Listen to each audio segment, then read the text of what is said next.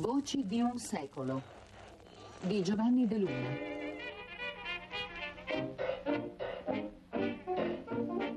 Italo-americana. Quarta puntata.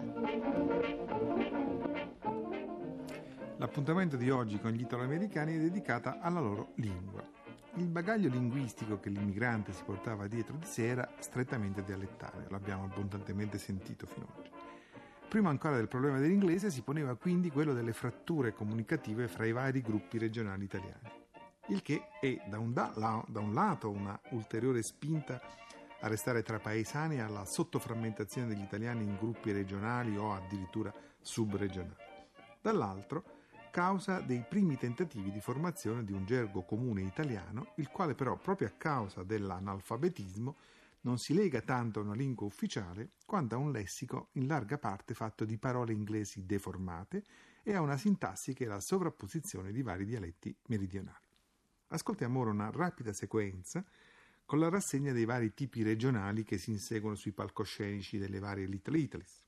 La novità rispetto ai brani finora trasmessi è una rottura del monopolio siculo-napoletano e l'affiorare in questo tipo di produzione artistica di macchiette e caratterizzazioni anche di provenienza settentrionale, come questa interpretazione in genovese del comico Giuseppe Mazzari dal titolo Ravecca Street. Bianchetti desolati, mia donna, oh lì capellina spersa, che venne qui signua, che la mia un po' che gianchetti. Mazzari qui interpreta il ruolo del pescivendolo che vende i gianchetti. I gianchetti, sapete, il novellame, sono quelli che in napolitano si chiamano cicinielli e che eh, eh, avevano un grosso mercato alimentare in Little. Non li ha mai visti, sono gianchetti tripolini. Mi sembra che puzzino. Cos'è che ha detto un balocchi e profumi? Mi sembra che spussi lei, ma miseria, alla cappellina. Mia lamposa non pascia parudina, scia se ne va de polisa scheita. Non mi insulti e non parli male, eh? A lei sussulti, a monumento nazionale, e ci sembra di avere ragione lei, se ne vada. Chi ci ha seguito nelle puntate precedenti ha già familiarità con la specificità linguistica di questo tipo di produzione artistica che abbiamo più volte incontrate eh, attraverso caratterizzazioni regionali di tutti i tipi. Questo linguaggio non è né italiano né inglese, è una sorta di lingua domestica, quella parlata in famiglia, nell'isolato, con i parenti, col vicinato, nella quale le parole inglesi acquistano vocali per colmare le lacune del dialetto originale. Per esempio, car diventa carro. I suoni sono più importanti delle lettere. Pick e shovel, il piccone e la pala, diventano picca e sciabola, in un lungo viaggio semantico che ha trasformato quegli attrezzi da strumenti di lavoro in armi di, da taglio. La lingua esemplifica quindi con grande efficacia quella che è l'ipotesi centrale di questo ciclo di trasmissioni. Alla ricerca delle sedimentazioni successive di un'identità italiana così come si struttura nella comunità italoamericana, ci siamo già confrontati con un lento percorso di nazionalizzazione che ha come tappa intermedia quella dell'acquisizione di una identità regionale.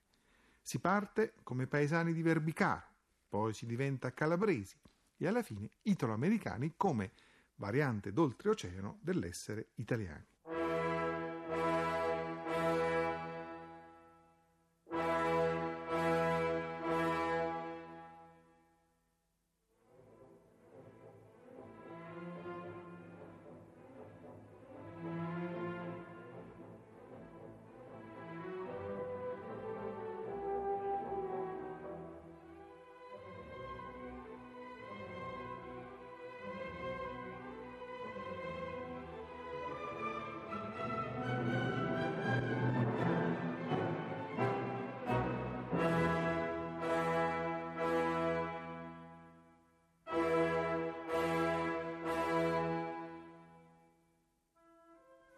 Teniamo presente che nella seconda metà dell'Ottocento l'italiano come lingua poteva dirsi abitualmente in uso presso una percentuale della popolazione che non superava l'8%, concentrata per lo più in Toscana e intorno a Roma.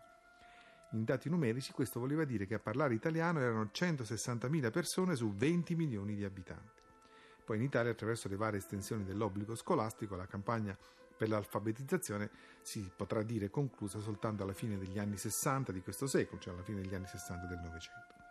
Negli Stati Uniti il passaggio all'italiano avvenne essenzialmente fuori dal circuito scolastico, sotto la pressione esterna attraverso la scoperta della necessità di dotarsi di uno strumento di comunicazione interno alla comunità anche per fronteggiare uniti un ambiente estraneo se non ostile. Nel 1908 negli Stati Uniti esistevano soltanto 80 scuole di italiano, che avevano in tutto non più di 6.000 alunni.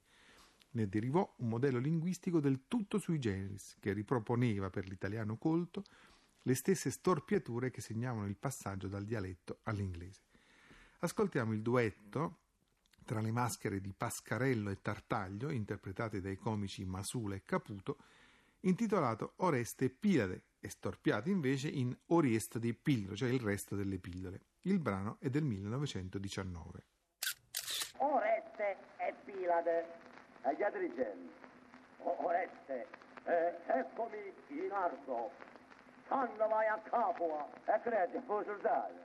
Quando vi capito, e, e pure che, magari. O gazzone, venite. E pur me caro. Qui sei tranquilli mio pappai. Allora me la fam. Qui sei tranquilli di pappai.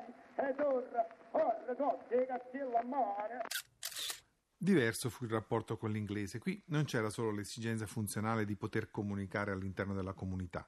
La necessità di apprendimento della lingua si legava strettamente alla possibilità di sottrarsi a una sorta di permanente inferiorità sociale, del prendere le distanze da un proprio bagaglio linguistico originario nei confronti del quale si provava ormai come dire, imbarazzo o vergogna.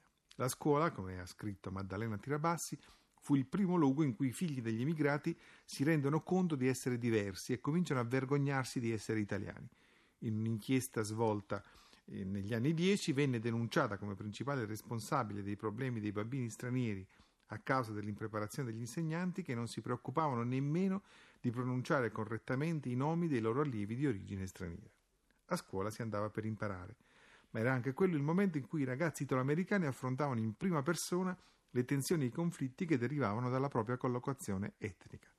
Ascoltiamo in questo senso la testimonianza di Pasquale Di Orio, un testimone intervistato da Fiorella Kelly della Rai Corporation che abbiamo già incontrato in precedenza. Finalmente ho imparato che la lingua inglese no, devo impararla per parola per parola, no? E noi non ci abbiamo quello là, noi facciamo in Italia quando eh, se dici otto, la maestra che c'hai o il maestro, ai ragazzi ti fanno dire otto. Allora tu, quando uno ti dice questo che è questo, tu dici otto. Sì. Ma qui è differente.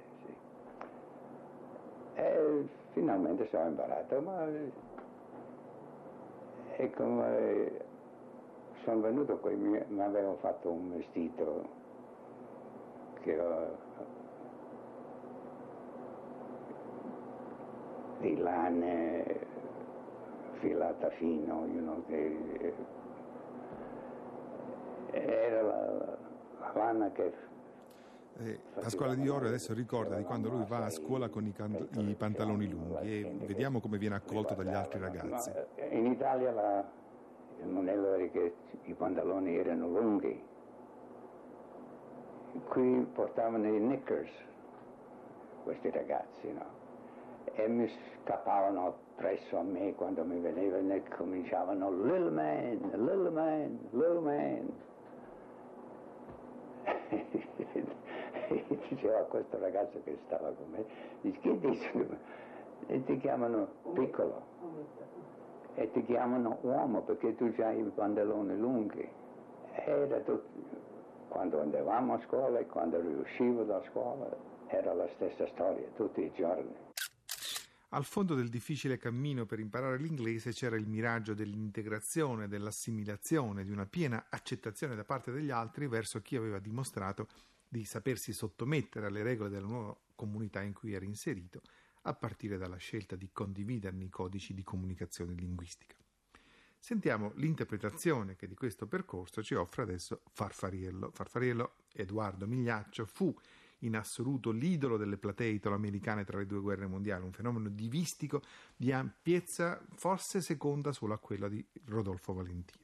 Ecco, Farfariello esplora qui il versante della resistenza all'integrazione, battendosi in difesa della lingua italiana contro le tendenze alla snazionalizzazione e alla perdita delle proprie radici. Il brano che vi proponiamo è del 1924 ed è a ridosso della chiusura delle frontiere all'immigrazione italiana. Per gli italoamericani si pone allora per la prima volta in maniera stringente il problema di diventare definitivamente americani, di prendere anche formalmente la cittadinanza. E questa è la posizione di Farfariello. Quell'uomo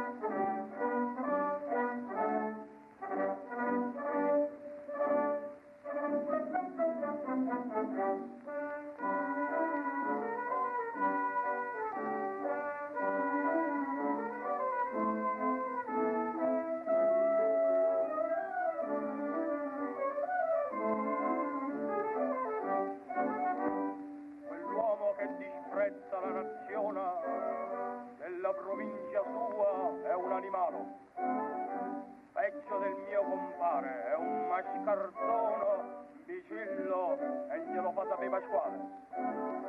Il mio compare, salvo il San Giovanni, è un gran porco quell'animalone.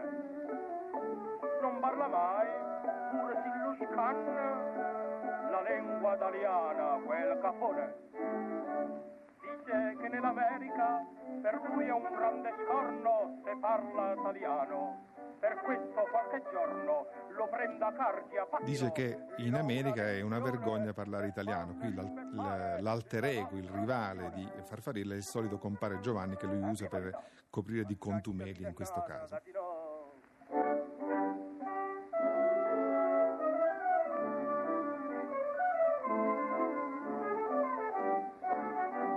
Quell'uomo che si fece americano,